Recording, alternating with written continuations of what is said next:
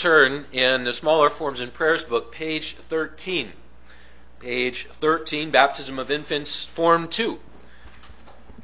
The same question and answers as uh, Form uh, 1, but uh, a slightly different focus in the introduction. And as we've celebrated uh, baptism, and now this is the second time recently, so we'll come to Form 2 for this Sunday morning. Page 13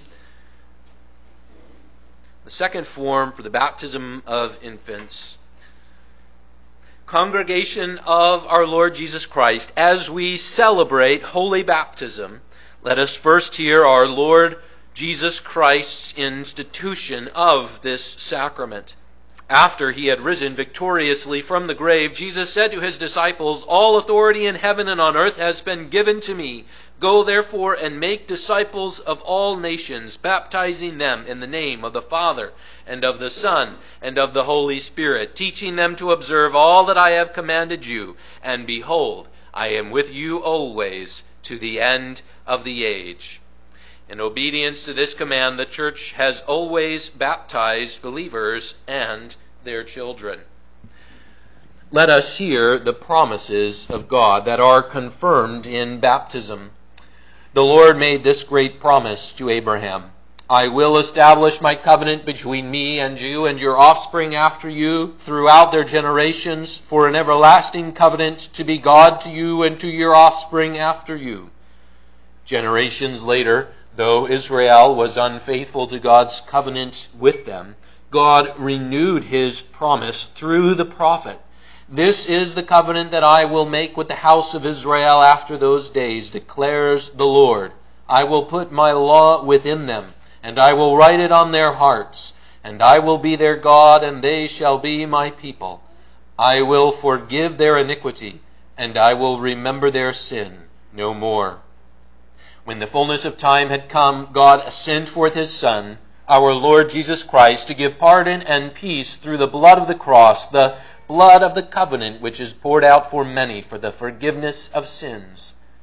After Jesus had risen from the dead, the apostles proclaimed, Repent and be baptized, every one of you, in the name of Jesus Christ for the forgiveness of your sins, and you will receive the gift of the Holy Spirit. For the promise is for you, and for your children, and for all who are far off, everyone whom the Lord our God calls to himself. Anticipating the fulfillment of God's promises, Paul assures us if we have died with him, we will also live with him. If we endure, we will also reign with him. If we are faithless, he remains faithful, for he cannot deny himself. These are the unfailing promises of our Lord to those who are baptized. Hear also the teaching of Scripture concerning the sacrament of baptism. The water of baptism signifies the washing away of our sin by the blood of Christ and the renewal of our lives by the Holy Spirit. It also signifies that we are buried with Christ.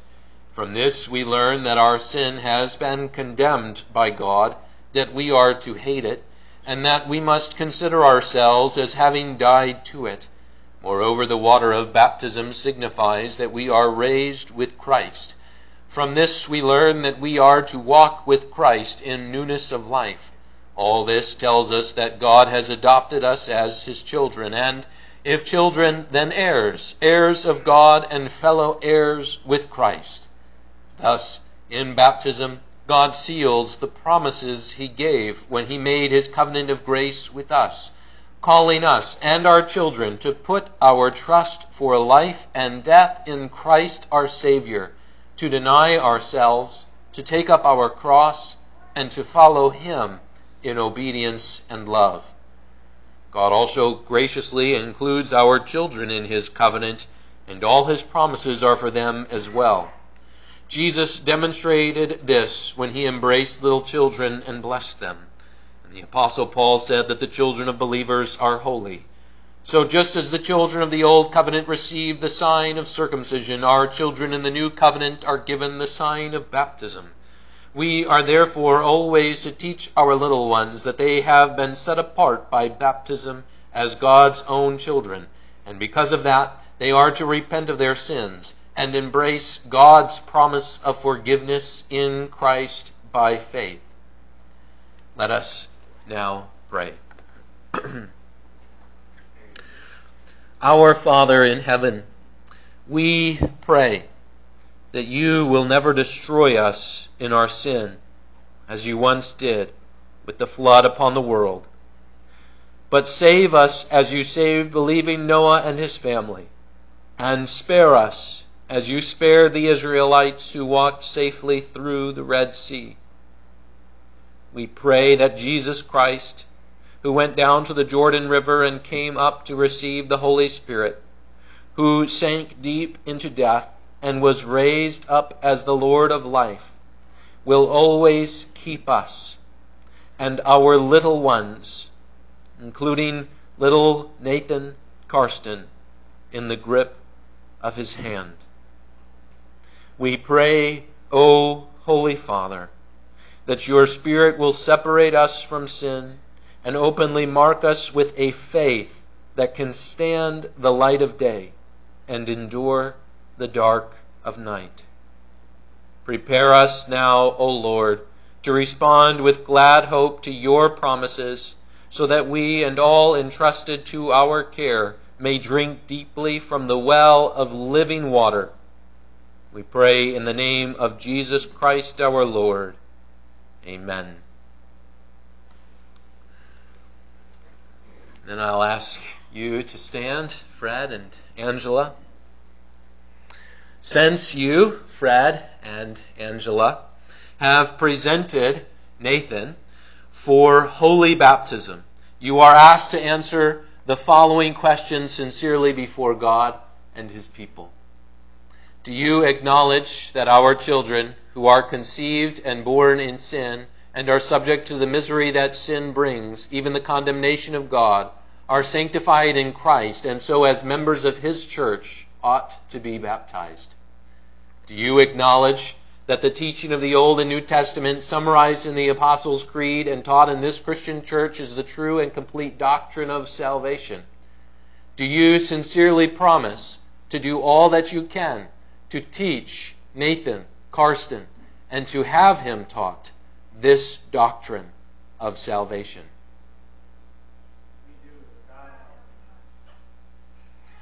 Our Lord said, Let the children come to me. Do not hinder them, for to such belongs the kingdom of God.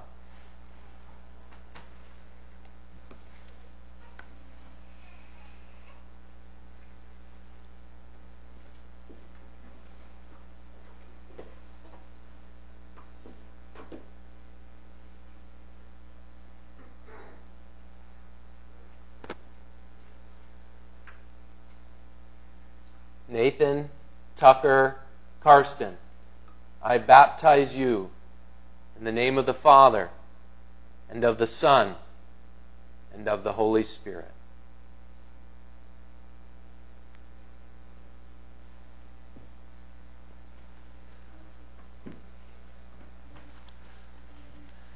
And a question for the congregation.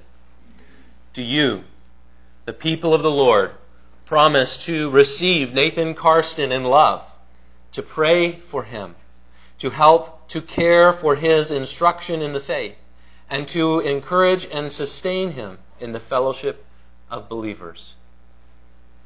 We do, God helping us. Let us then come again in a prayer of thanks. Our Lord, our gracious God, forever faithful to your promises, we thank you for assuring us again in the sacrament of baptism that you forgive us and receive us as your children in Christ.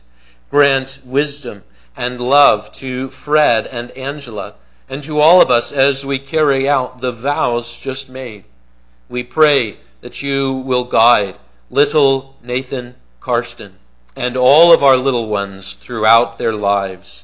Enable all of them to respond in faith to the gospel. Fill them with your spirit and make their lives fruitful. Upon them, in their hour of trial, uphold them, and when Christ returns, let them celebrate with all the people of God your greatness and goodness forever in the joy of your new covenant. Amen. Well, people of God, let us turn then to the Word of God. Proverbs uh, chapter 1, our text for this morning. Lord willing, we will come to uh, the book of uh, Ruth and work start to finish uh, through that little book. In the coming weeks, leading up to Christmas morning, uh, for this morning, we uh, conclude our little uh, two part, two sermons in the beginning verses of Proverbs chapter 1. Let us begin our reading at verse 7, and we'll read to verse 19, and we're focusing on, on verses 8 to 19, but verses 8 and 9 are clearly linked back to verse 7 and, and what comes before. So we begin our reading, Proverbs chapter 1, beginning at verse 7, reading to verse 19. The fear of the Lord is the beginning of knowledge Fools despise wisdom and instruction. Hear, my son, your father's instruction, and forsake not your mother's teaching, for they are a graceful garland for your head and pendants for your neck. My son, if sinners entice you, do not consent. If they say, Come with us, let us lie in wait for blood. Let us ambush the innocent without reason. Like Sheol, let us swallow them alive and whole, like those who go down to the pit. We shall find all precious goods. We shall fill our houses with plunder. Throw in your lot among us. We will all have one purse. My son, do not walk in the way with them. Hold back your foot from their paths, for their feet run to evil and they make haste to shed blood. For in vain is a net spread in the sight of any bird, but these men lie in wait for their own blood. They set an ambush for their own lives. Such are the ways of everyone who is greedy for unjust gain. It takes away the life of its possessors. So far, the reading. Dear congregation of our Lord Jesus Christ, highway robbery is not so common today. After all, one car is likely to soon be followed by another, and each car travels so fast. Highway robbery today would be very difficult to pull off, and if the deed was done, there would likely be enough witnesses to make escape from punishment very difficult. But in the days of ancient Israel, highway robbery was a real problem. It was a real problem for those who traveled, and it was a real temptation for those who sought easy money. Most people traveled by foot, and roads could be lonely. A band of thieves in the days of Solomon might steal money and spill blood, and in human terms, they might reasonably expect to get away with those things. So, today, there is still too much thievery and murder, even if the particular form of highway robbery is less common. But this book, this Proverbs, these opening words of Proverbs, they're not just about highway robbery. They are about the fear of the Lord, standing in contrast with the fear of man. And our theme as we consider this, uh, perhaps with, uh, with a word to our, our new um,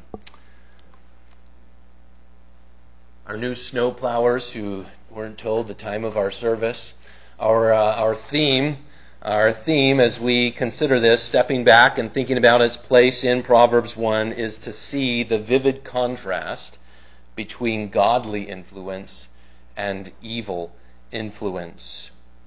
And first we'll look at peace passed on, verses 8 and 9, and then war against others, verses 10 to 14, and then war against self, verses 15 to 19. Well, brothers and sisters, our text begins with the instruction given to a son. Now, it is true uh, that some of the challenges, especially in these first chapters of Proverbs, are especially directed or have a, a special application to young men. But it is, it is a word that is to all of us. And if there was any doubt about that, when the author of Hebrews quotes from Proverbs chapter 3 and Hebrews 12 verse 5, the author of Hebrews says to the New Testament congregation, brothers and sisters all together, have you forgotten the exhortation that addresses you all as sons? So it is a word from a father to a son. And some of the words, especially in the first chapters, have special application to that. But brothers and sisters, this is for all of us, sons or daughters, fathers or mothers. And as this word begins, it is a word, yes, from the father. Hear, my son, your father's instruction, but the mother is not forgotten. It is uh, the assumption, the implication following verse 7 here is that we're talking about a godly father and a godly mother who would pass on instruction in the fear of the Lord. Yes, brothers and sisters, the husband is the head of the home, and even uh, Proverbs, such as Proverbs 4, verse 1, emphasize that. It is the voice of the father speaking to the son in Proverbs. But the mother is also an authority in the life of every child.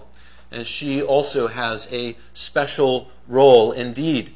While the father, you may have heard me say this before, is the head of the home, the wife, the godly wife, is the heart of the home and even can have a special influence beyond what a father is able to give. And so it's something which should be obvious and something that should not be missed that our forms for infant baptism address both the father and the mother. We do, God helping us, unless there is only one faithful parent. And then the answer is, I do, God helping me. And we do live in uh, one of those many evil generations where there is a void of full Christian marriages. And so sometimes the answer must be, I do, God helping me. And that will be either the faithful father or the faithful mother. In the life of Timothy, who almost certainly had an unbelieving father, the emphasis is then upon what? It's upon his mother and his grandmother, his faithful mother Eunice, his faithful grandmother Lois, who from his childhood acquainted him with the sacred writings which are able to make you wise for salvation through faith in Christ Jesus. 2 Timothy 3 verse 15. And this is the rich gift. See that. See the teaching. Look again at verses 8 into verse 9 the instruction of the father, the teaching of the mother, that is the graceful garland and the pendant for your neck. There's no actual garland here. There's no actual twisted uh, wreath of victory. There's no actual gold pendant here. These are pictures of what the instruction and the teaching are. Godly parents may pass on jewels to their children, but that's not what these verses are about. The, the valuable, the valuable inheritance is the instruction and the teaching. A graceful garland, a, a twisted wreath in the ancient world, that was a symbol of victory over enemies. It was a symbol of honor, a high position the uh, golden pendant, that, that uh, adorning jewelry around the neck in Proverbs 3 verses 21 and 22 we see that that that kind of adornment is a picture of wisdom and of the end of Proverbs 3:22 life for your soul. And so what are these pictures brothers and sisters? It's victory and honor. It's wisdom and life. That is what godly parents pass on when they pass on instruction and teaching in the fear of the Lord. So, children, do not be disappointed that we're not talking about actual golden necklaces. Do not be disappointed that we're not talking about actual twisted wreaths of victory for the military general to wear after the after the enemy has been defeated. No, we're, we're talking about these things as symbols of what godly instruction leads godly children into. Victory and honor, wisdom and life, eternal life and victory in Jesus Christ. This is the gift faithfully received when faithful teaching in the holy fear of the Lord is given and heeded. And parents see this that the privilege of parenthood is not about what you receive. It's not about, I have a position of authority so I can make somebody submit to me so that I can get things out of this. No. The position of authority as mother and father is a position of giving. It's a position of instructing. It's a position of pouring out. It is a sacrificial love. It is a giving love. And surely, faithful parenting for fathers and mothers is a sacrificial love. It's a pouring out. It's a giving. Especially let it be a giving of this of teaching and instruction in the theme of the fear of the Lord. And so, in that way, we would pass on victory, the, the graceful garland, the twisted wreath, which is ours because of the twisted crown of thorns that the Lord Jesus Christ wore for us. There's victory and peace to pass on in holy instruction in the fear of the Lord. Well, brothers and sisters, verses uh, 8 and 9 very much continues that central theme statement in Proverbs 1, verse 7. Our next two points deal with the contrast with the fear of the Lord. It deals with evil influence and its consequences. And so that takes us to uh, point 2, closely connected with point 3 in this vivid picture of warning, the voice of a godly father is against caving in to peer pressure. Notice the temptation of the son comes from non authority figures, it comes from peers. It comes from those who say, verse 11, come with us. From those who say, the end of verse 14, we will all have one purse. It's this breakdown of authority. No longer do we have a picture of godly authority figures passing on teaching and instruction. Now we have a picture of peers all together enticing one another and encouraging one another in the way of sin. They are, verse 10, sinners. If sinners entice you. Now, brothers and sisters, we know that uh, heeding the voice of authority is not an absolute rule. Psalm 119, verses 99 and 100, speaks about when a son would know more than his teacher, when a youth would know more than the aged. Why? Because he holds to the testimonies of the Lord. And sadly, there can be authority figures who do not hold or teach in the name of the fear of the Lord. But as a general rule, Scripture again and again speaks about authority figures. God is the ultimate authority, and then the fathers and mothers, the shepherds, the also the governing authorities in a different way. But there's all kinds of authority figures in Scripture. And many times there is this emphasis on those who are not in authority learning from those who are in authority. And let us just pause right here and see that this is not only part of the fabric of the Christian life, but also of healthy society as a whole. Do we not live in one of the evil generations which seeks to cast off authority altogether? Do we not live in a time when the opinion of peers is elevated over the wisdom of the aged. But, brothers and sisters, stepping back again to see the bigger picture, we are moving from a picture of the fear of the Lord, the fear of the Lord which must be passed on, the fear of the Lord which is the graceful garland and the pendant from, for your neck, and we are moving into the fear of man. Uh, professor Andrew Compton uh, of, of Mid-America, one of my professors, he once summarized Proverbs 1 this way, quote, following the fear of the Lord, we are immediately introduced to its rival, fear of man. And fear of man is biblical language for what we call peer pressure. And so this is all uh, part of the, the, the bigger picture of Proverbs 1, where now man, fellow man, sinners say, Come with us. And in this case, they don't even pretend that what they're doing is right. They, openly admit that they want to ambush the innocent, end of verse 11, without reason. The temptation is driven by sometimes simply the thrill of disobedience. In our relatively rich country where highway robbery is very difficult, but where shoplifting is something that you can get away with most of the time, statistics show that about 1 in 10 Americans have shoplifted in their life. And it's also quite clear that for the vast majority of those 1 in 10 people, there's, there's, no, there's no necessity tied to it. It's, it's, it's for the thrill of the sin.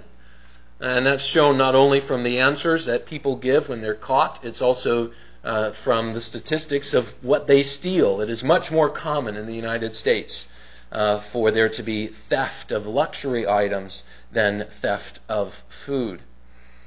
And then there is always a temptation to easy money. Uh, there's a temptation to easy money. Remember, highway robbery, you get a gang together in the ancient world, you could reasonably expect to get away with it. It was something very difficult to defend against. It was something very difficult to catch. It was easy money. But we shouldn't picture this as just a band of rabble going through the hills picking off lonely travelers. These are established members of the society. They're, they're looking for easy money to increase their wealth. Look at verse 13. They live in houses, and they're going to use these ill gotten gains to fill their houses with plunder. Brothers and sisters, what, what kinds of temptations do we have here then? We have the thrill of the sin, where it's going to be difficult to get caught. We have the camaraderie of being part of a group. Come with us. We're going to do this together. We're going to be, we're going to be buds. We're going to be friends. We're going to accept you. And we're going to do great things together. And then there is the temptation to money that comes from cheating the system. And speaking in these more general terms helps us, brothers and sisters, to think about the kinds of temptations we face. Because if we think that this vivid picture of the path of the fear of man is the only sin we need to guard against, we're completely missing the point of Proverbs chapter 1. We'll see that even more clearly as we come to our third point. Fear of man comes in many shapes and sizes.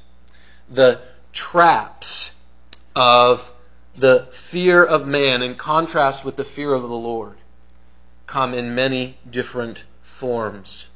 And often today, the voice of the gang, which encourages ungodliness, is really just the voice of the crowd. It's the voice of the new majority voice in the nation that we live. And so the enticement of sinners today might come from an actual crowd of people. It might come from a digitally connected crowd on a Facebook group or a YouTube page or an Instagram group or whatever it's called. And the traps commonly set today are full of words. It's worldview traps. It comes with words like this that you can determine what is right, that you have a right to do what you want with your body, that you are not valuable if you're part of oppressor groups like white Christians, etc., etc. voices that say things like, Jesus is a hippie, love as we defined it, God who doesn't care what we do. Jesus is love. These are some of the traps of the enticement of sinners that surround us today. And so, uh, what what is it when when we would cave to the traps of the world? Is it ultimately war against others, or is it finally war against our own selves? Finally, it's war against our own selves. In verse 14, the Father says, My son, do not walk in the way with them. Hold back your foot from their paths. And then uh, there is uh, there is this, uh, that's verse 15. And then there's this world, word play in verse 16. Because look at the word evil in the ESV. For their feet run to evil. And that's in, in the Hebrew, it's a word that can either speak about evil, bad actions, or it can be a word that's translated to speak about bad consequences. And so let's read the verse both ways. For their feet run to bad action. For their feet run to bad consequences. And here, brothers and sisters, the Father wants the Son to hear both meanings of that Hebrew word. Because the, the evil actions are what we're focused on from 11 to 14, but the, the bad consequences are what follows, especially in verses 16 to 19. What is it to go in the way of sin? Well, it is to be it is to be a fool concerning the end of our actions and the consequences of our actions. A bird, verse 17, is smart enough to not fly into a trap set before it If you're going to trap a bird, how do you do it? You get the net, you get the net and you sneak up behind the bird and throw it on. If you birds are so skittish, if you sit there in front of them and spread out a net, they're just going to they're just going to fly away. They're going to escape. They're going to get away. But what does what does the fear of man do? The fear of man suppressing the truth and unrighteousness knows that the way of sin ends in death, but walks right into the trap anyway. They are more foolish than birds who know not to fly into the net. That's the picture of verses 17 and 18. What happens when you live in sin? They set an ambush for their own lives. And this, brothers and sisters, is why Solomon has chosen this picture. It is not because actual murder, spilling blood, ambushing the innocent, and taking money for unjust gain, it is not because those are the only sins we need to guard against. The reason why Solomon has chosen this picture is because those sins are a picture of what any path to sin ends in. That is why Solomon chooses this picture. Because whenever you go in the path of sin, whenever you hear the enticement of sinners, whenever you fall for the traps of the voice of man, you're on the path of sin. And where does sin end? Romans 6:23, the wages of sin is death. That's why Solomon uses this picture. If you read Proverbs 1 and say, "Well, I'm not a I'm not a highway robber. I've never spilled someone's blood." And sure, my friends want me to do this or that, or they say this or that about Jesus, but we're not we're not out ambushing the innocent and spilling blood and so this proverb doesn't this proverb doesn't apply to me. No, no, you're completely missing the point of Proverbs 1. The reason why Solomon uses this picture is to show where sin ends. when you follow the enticement of sinners and fall into their traps, whether it's a trap of actions or a trap of words speaking against the holy fear of the Lord, what are you doing? You are setting a trap for your own blood. Because the wages of sin is death. And the way of sin, apart from Jesus Christ, is death, no matter what that sin, no matter what enticement you listen to is. That's what Solomon uses this vivid image for. My son, people of God, this is where sin, apart from the fear of the Lord, ends. They set an ambush for their own lives. Such are the ways of everyone who is greedy for unjust gain. It takes away the life of its possessors. Do you hear the love of the Father? It's the old picture. Why, why, why would we speak warnings against sin? Why do we say you are walking in sin? Is it because should we be motivated by by hate, by arrogance? Look, I know what sin is. You're a sinner. Whatever. No, no. It's look, you are walking in sin. You are walking off the cliff of death, and I want to warn you. I do not want you to go into that trap. That's why we speak against sin. That's why we are called to give instruction in the fear of the Lord.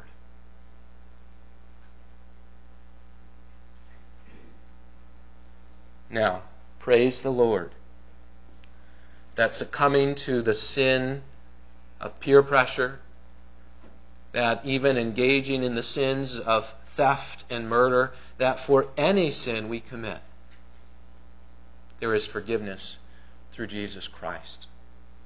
Let us consider the thief on the cross. Clearly, he has committed the sin of theft.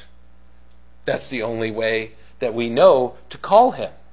His very name is thief, because we don't know what his name is. He is also a mocker who gave in to peer pressure. The gospel account of Matthew tells us that both of the thieves joined the voice of the crowd and mocked Christ on the cross. But somewhere, somewhere in those hours on the cross, he repented and confronted with Christ in the middle. He repented of the sin of mockery. He stopped giving in to peer pressure and he even began to rebuke the fellow thief he had been mocking with before. So we read in Luke chapter 23, in the Gospel account of Luke, beginning in Luke 23, verse 39, one of the criminals who were hanging railed at him, saying, Are you not the Christ? Save yourself and us. But the other, Matthew tells us earlier that he joined in the mockery, but the other, verse 40, rebuked him, saying, do you not fear God? The fear of the Lord or the fear of man? Do you not fear God since you are under the same sentence of condemnation? What is the end of any sin? The wages of sin is death. And we indeed justly for we are receiving the due reward of our deeds. But this man has done nothing wrong. And he said, Jesus, remember me when you come into your kingdom. And he, that is Jesus, said to him, Truly I say to you, today you will be with me in paradise. His crown of thorns gives us the graceful garland.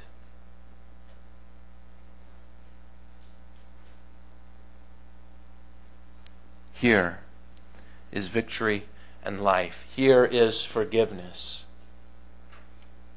for all our sins as we repent and trust in the only righteous one. Amen.